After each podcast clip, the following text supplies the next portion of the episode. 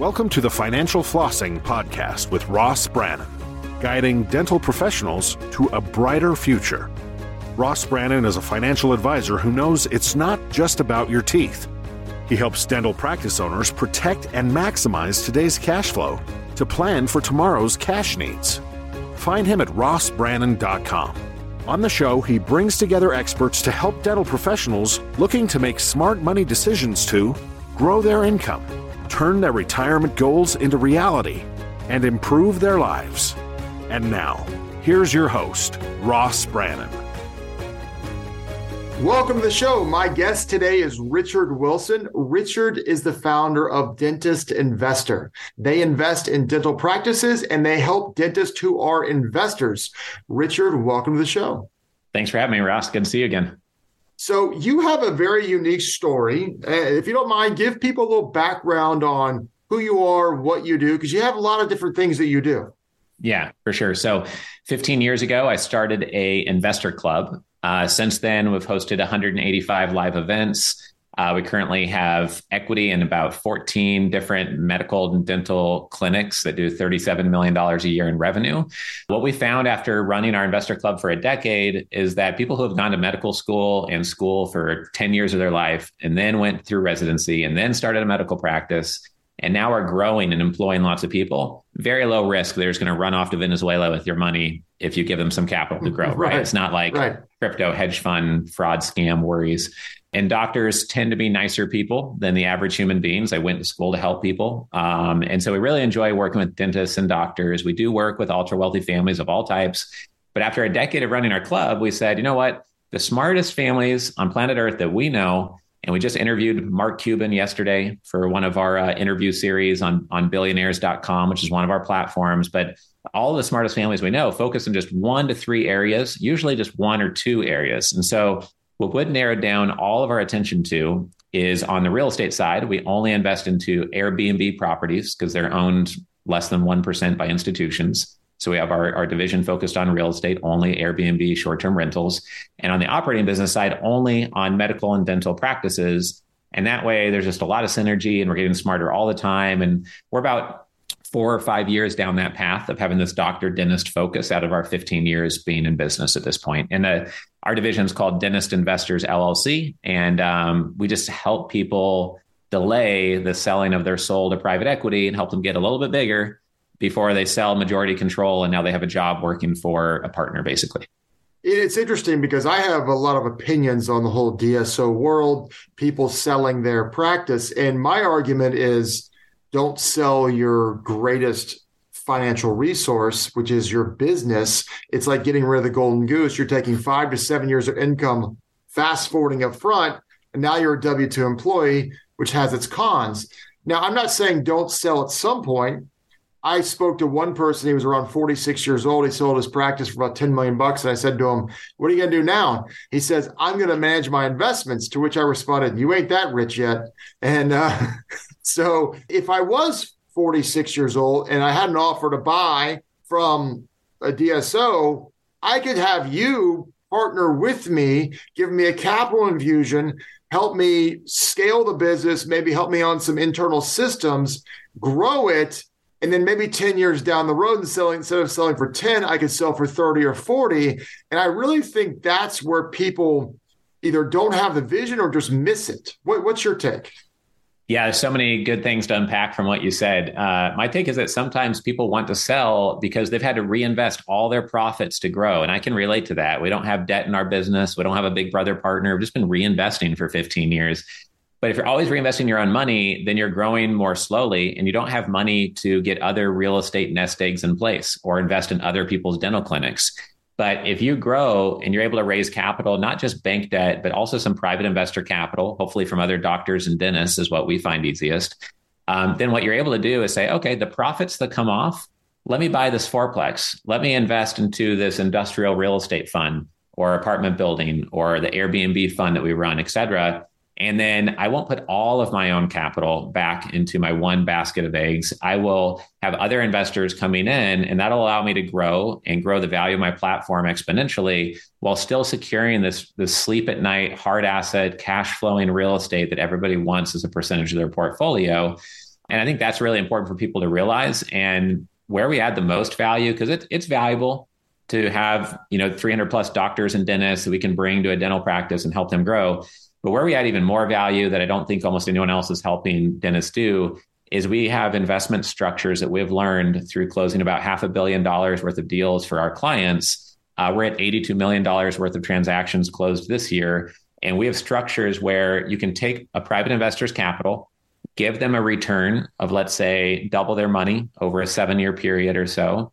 After you've doubled their money, maybe they had 10% of your business to help you grow. But after they've doubled their money, they just are left with an equity kicker. Maybe you redeem back 9%, 8% of their equity. Now you've only given away 1% of your business and they got the capital that you needed to add a few more locations. And your business might be worth twice as much and you were diluted by 1% and you weren't per- permanently diluted, right? So that structure is worth more than bringing somebody capital and is connected to what you just said, right? Because then people say, oh, well, now I'm getting diluted every time I raise capital. How is that good? Or, you know, so those conversations come up quite a lot in our business. So it's working with someone like you who has the experience and can think creatively. So many times it's like, hey, I'm either buying you out or I'm buying 49 or 51%, and that's it. And you're like, no, let, let's think creatively. Let's make this a win win because no one is unhappy doubling their money in seven years, nobody, and get the equity kicker on the back end that you just talked about.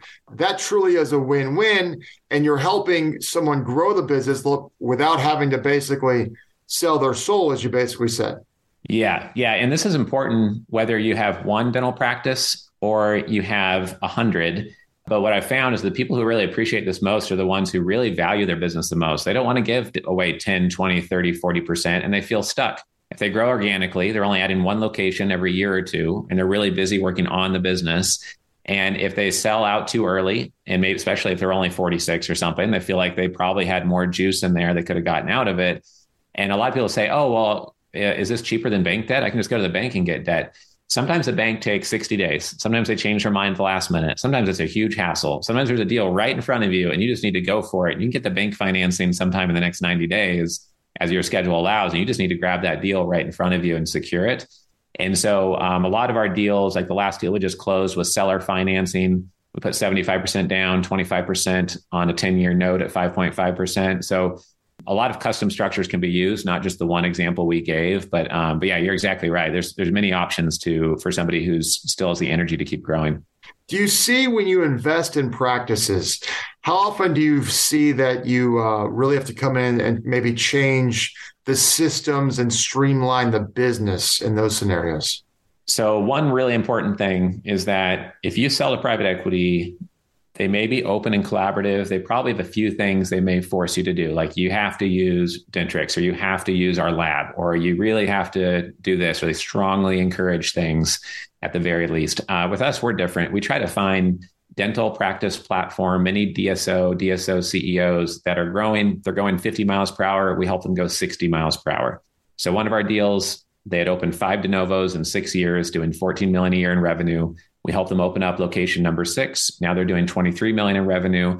We're not going in and telling them what to do. We kind of act as a head of investor relations for them, or like an advisory board member that adds value on marketing, originating um, dental practices to acquire and finding them deals to buy, as well as bring in capital. And two months ago, we bought the largest social media asset in dentistry called Dental Peeps. We bought that as well as uh, half a dozen other social media groups and rolled them all up into and rebranded it to Dental Club. So we have 375,000 members in our 100 plus social media assets in dentistry now which makes us the number one network on social media in the industry. And we get a ton of um, doctor flow, deal flow, doctors who want to invest through that. And so that is what we try to bring to the table, but we kind of stay in our lane and find a CEO who's already doing excellent. And we'll encourage them hey, you're probably ready to hire a $90,000 a year executive assistant. You're probably ready for a CFO or a COO.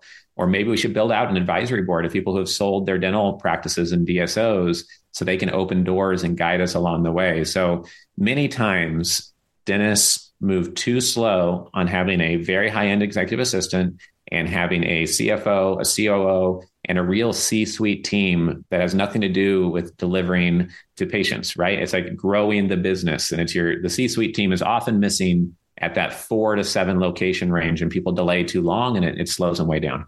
Yeah, you said a couple things that were interesting there. So one thing you basically said is you don't meddle. You're there to be an advisor. You don't meddle and try and just fix what's theoretically not broken like a DSO is. DSO is going to come in and like change everything you're doing. There's no like, hey, we'll see what works for you. And it's like, no, no, no, you're doing it our way. We have systems. That's how we do it. You're like, no, I'm not doing that. But you said something else that was really interesting is, you know, I like to say we, you know, if you were asked somebody 10 or 15 years ago how they were doing, they would say fine. If you ask them today, everyone says busy. Now, I don't think everyone's busy. I think most people just can't manage their time. But I think also has a lot to do with these phones we all have. But regardless, spending $90,000 in your example for an executive assistant, because most people are so scattered, especially if they're practicing clinically and not just the CEO type, they don't have time to do the administrative stuff that might be required for a bank loan. Or if they do, they have to cancel patients. So I think that's a really big deal, regardless of whether you're a dentist, a doctor, or, you're just successful in general. And you and I have had that conversation. It's like it creates leverage for you. You spend 90, but you might be able to make two, three, four hundred because of that. Yeah, it's it's really an investment in yourself. You can spend thirty thousand dollars on an EA, and they're going to mess everything up and never have worked anywhere before in their life. Or you could spend sixty thousand, get a pretty good one in many parts of the country. But at seventy thousand and above, they really start to separate themselves, and you're getting someone who has survived a decade under a law firm partner, or maybe has worked and managed an office at another dental clinic, and they're not just an EA; they're a project manager, operations manager. But it's really an investment in yourself because if you get someone who's a great investment, you'll get a great ROI off of that and it's going to save more and more of your time.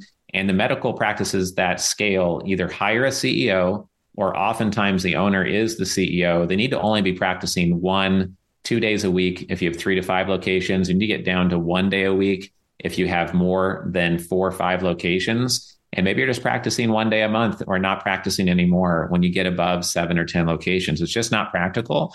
And you'll be doing an injustice to your own net worth, your investors, your balance sheet, et cetera, by doing that because it's not the best use of your time unless you have some real niche specialty skill and you just come in for these big surgeries or oversee a big surgery, uh, et cetera. So it's really important to get yourself out of the business and, and work on it to not work in it if you really want to scale a platform of dental clinics. What do you see now when you come invest? Is it typically a single site or a multi site practice? Good question. So, if somebody has a really healthy, profitable single site and they seem like they have the capability to manage multiple locations, we'll invest in a single location. If it's just barely profitable and small, then we won't. We prefer multi locations two, three, four, five, up to 15 to 20 plus locations. If you're already a formalized DSO, we're happy to work with you. Our number one investor is actually a billionaire who owns 36 dental clinics. He also owns half a dozen other medical clinics, and we've closed 19 transactions with him.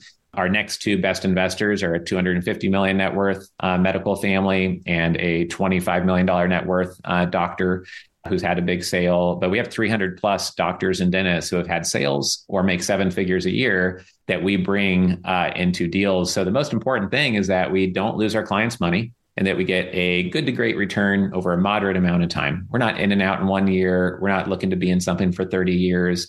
And so we're just looking to help somebody get to that next level without diluting them too much and have it be a, a win-win-win, right? A win for us, we're usually joining an advisory board or gaining some equity in the company so that if we have them invest and they usually would give away 10% of their company after raising $500,000 if your practice is worth 5 million, right? You'd have to give away 10% equity. Well, now if we not only help you find that 500k you need, but also help you structure it so that you only get diluted by 1% instead of 10, then we think it's pretty fair that we pick up some equity points on that. And now we can help you on every transaction you do yeah. for the rest of your platform's growth. Yeah, you know? absolutely. What do you see as the difference between someone who owns a single location with and someone who owns five or six locations?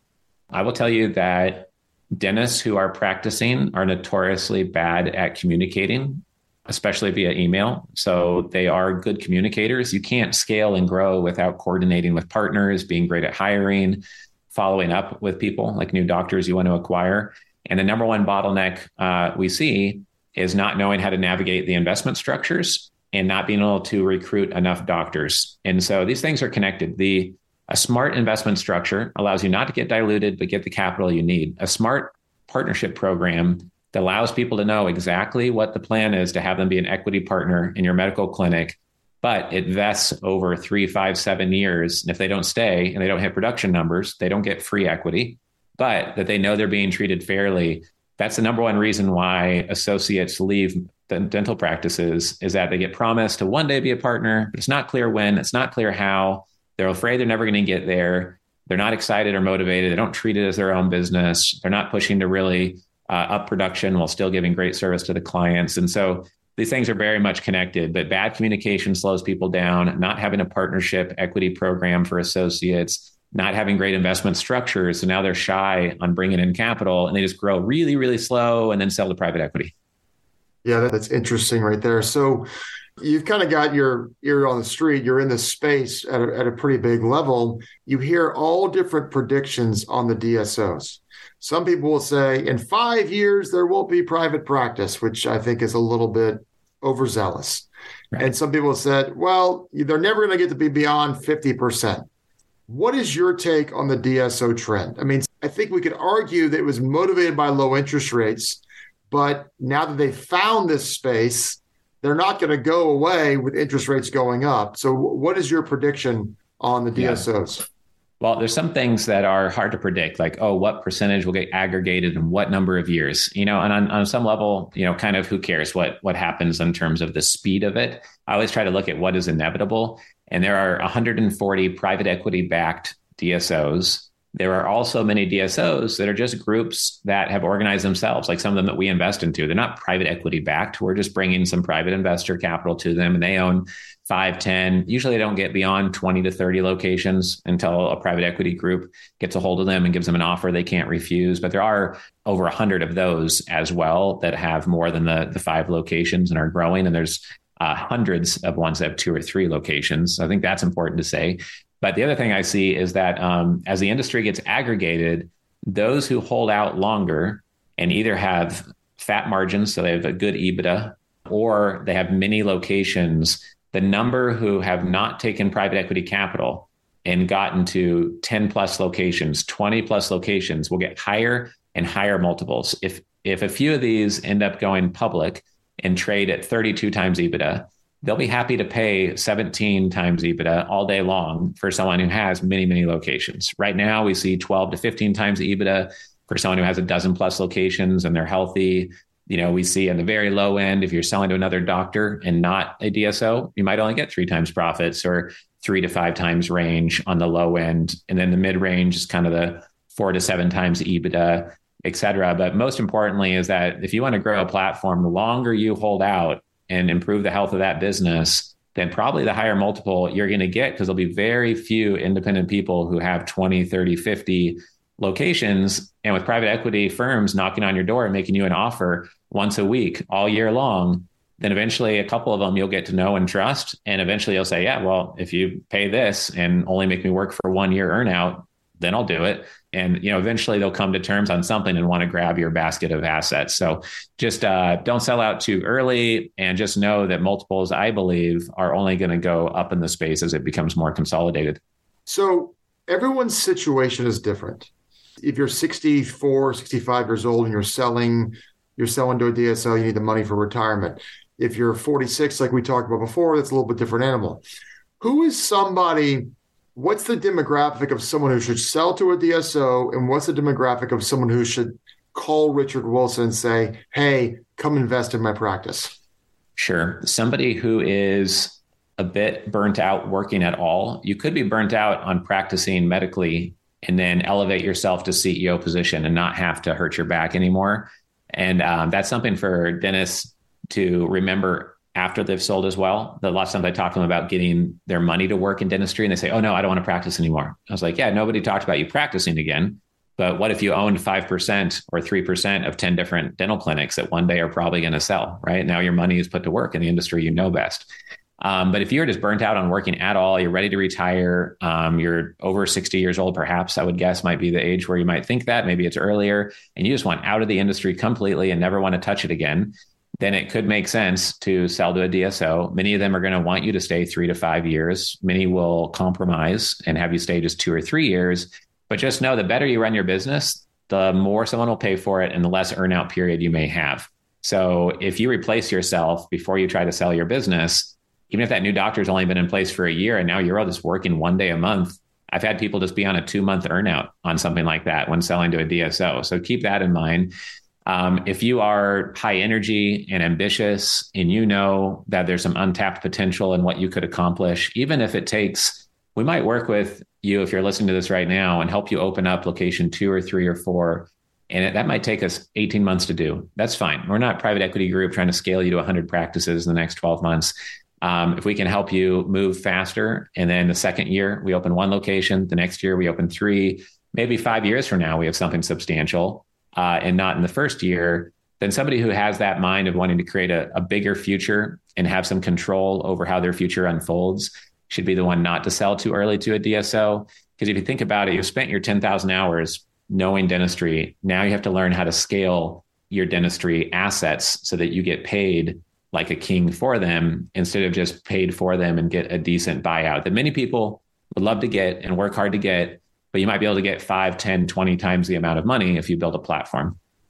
Yeah it's interesting. I feel like we can be so short-sighted you know sometimes you know it's um, you really have to have if you sell out you have to have a, a plan for the next phase of your life. And like you said if you've done your 10,000 hours and you and and you and that is a space where you're an expert in can very easily be argued that you are leaving a lot of fruit on the table by not staying in the industry in some way, shape, or form. And I think the CEO, the CEO role, as you're saying, is a great way to do that. Right. Yeah. No, I couldn't agree more. And when we uh, put out books, we've published uh, 13 different books. We help people who are ultra wealthy create family offices. We have a book here. It's Blue Book, How to Start a Family Office. The number one thing we try to really make sure that these ultra wealthy families don't miss is that you want to be thought of as the number one investor to go to in a very specific niche. Because if you can do that, you'll see deals first, you'll see them exclusively, and you'll get better valuations. Because there's a lot of money in the world. But if somebody's growing their multi location dental practice, who would they want to come in as an investor? Someone who's already sold or who makes three million a year of profits on their dental practices, or just some random person who has knows nothing about dentistry is going to write that two hundred thousand dollar check. The other check is worth so much more. Uh, so you want to be that investor. If you've already sold your dental practice um, and you're like, oh, maybe I did sell too early, or maybe you didn't, and you're glad you did. You want to let others know that you specialize in that and get access to those deals that really allow you to do fast due diligence, high conviction deals, negotiate a better valuation, add value, help the company grow, help them play defense. Um, and that that's really the best use of your money getting put to work into anything. So if someone was said with really what you said really resonated with them or like you know i would love to have someone help me grow how would they get in contact with you Sure. The best thing is to shoot me an email at richard at dentistinvestors.com. Uh, you can also text message me or call me. Uh, just say why you're calling if you leave a voicemail. Um, but if you can text message me, it's best at 305 333 1155. And then our website is just simply dentistinvestors.com. And we've got dozens and dozens of examples of uh, creative deal structures on past deals done. We have over 100 doctor dentists as references. Ross and I have dozens and dozens of dentist friends in common. I've known Ross for years. He's known me for years. So would love to chat with you, even if we never work together or work together a decade from now. We've been in business for 15 years, so we can move lightning fast when needed, but we can also just take time to get to know each other as as friends in the industry. And uh, we're happy to leverage our our massive social media network with the the Dental Club, which used to be Dental Peeps, uh, to perhaps help you as well if we're working together. Well, I will say this. Obviously, you know a lot of people in the dental and investment space. I know a lot of people, and I think we could both say not all of them have the highest character. Um, and the reality is, you know, Richard and I have known each other about several years now, and Richard is a solid guy. You don't do what he's done. You don't work with the people and partner with people he's partnered with unless you are a high character individual. So it's worth a conversation. He's not going to try and sell you on anything. He's going to tell you what they can do. So if you want to grow, this is a conversation worth considering. So, Richard, I really appreciate your time here today. Awesome. Yeah, I appreciate you being here too. And uh, happy to have you on our uh, family office podcast sometime and looking forward to seeing you at the uh, next dental conference where we bump into each other again, just like last week. Sounds great. You've been listening to the Financial Flossing Podcast with Ross Brannan. This has been another episode of Financial Flossing with Ross Brannan, guiding dental professionals to a brighter future. If you liked what you heard, consider subscribing wherever you listen to podcasts. For more on Ross Brannan, visit rossbrannan.com. This podcast is for informational purposes only. Guest speakers and their firms are not affiliated with or endorsed by PAS, Guardian, or North Florida Financial, and opinions stated are their own. External sites and material are provided for your convenience in locating related information and services. Guardian and subsidiaries, agents, and employees expressly disclaim any responsibility for and do not maintain, control, recommend, or endorse third party sites, organizations, products, or services, and make no representation as to the completeness, suitability, or quality thereof. Ross is a registered representative and financial advisor of Park Avenue Securities, LLC, PAS, OSJ 3664 Coolidge Court, Tallahassee, Florida 32311. 850-562-9075. Security products and advisory services offered through PAS, member FINRA, SIPC, financial representative of the Guardian Life Insurance Company of America, Guardian, New York, New York. PAS is a wholly owned subsidiary of Guardian. North Florida Financial is not an affiliate or subsidiary of PAS or Guardian. Arkansas Insurance License Number 16139032, California Insurance License Number 0L10073 2022-146767 expires 1124. This podcast is a part of the C Suite Radio Network. For more top business podcasts, visit c-suiteradio.com.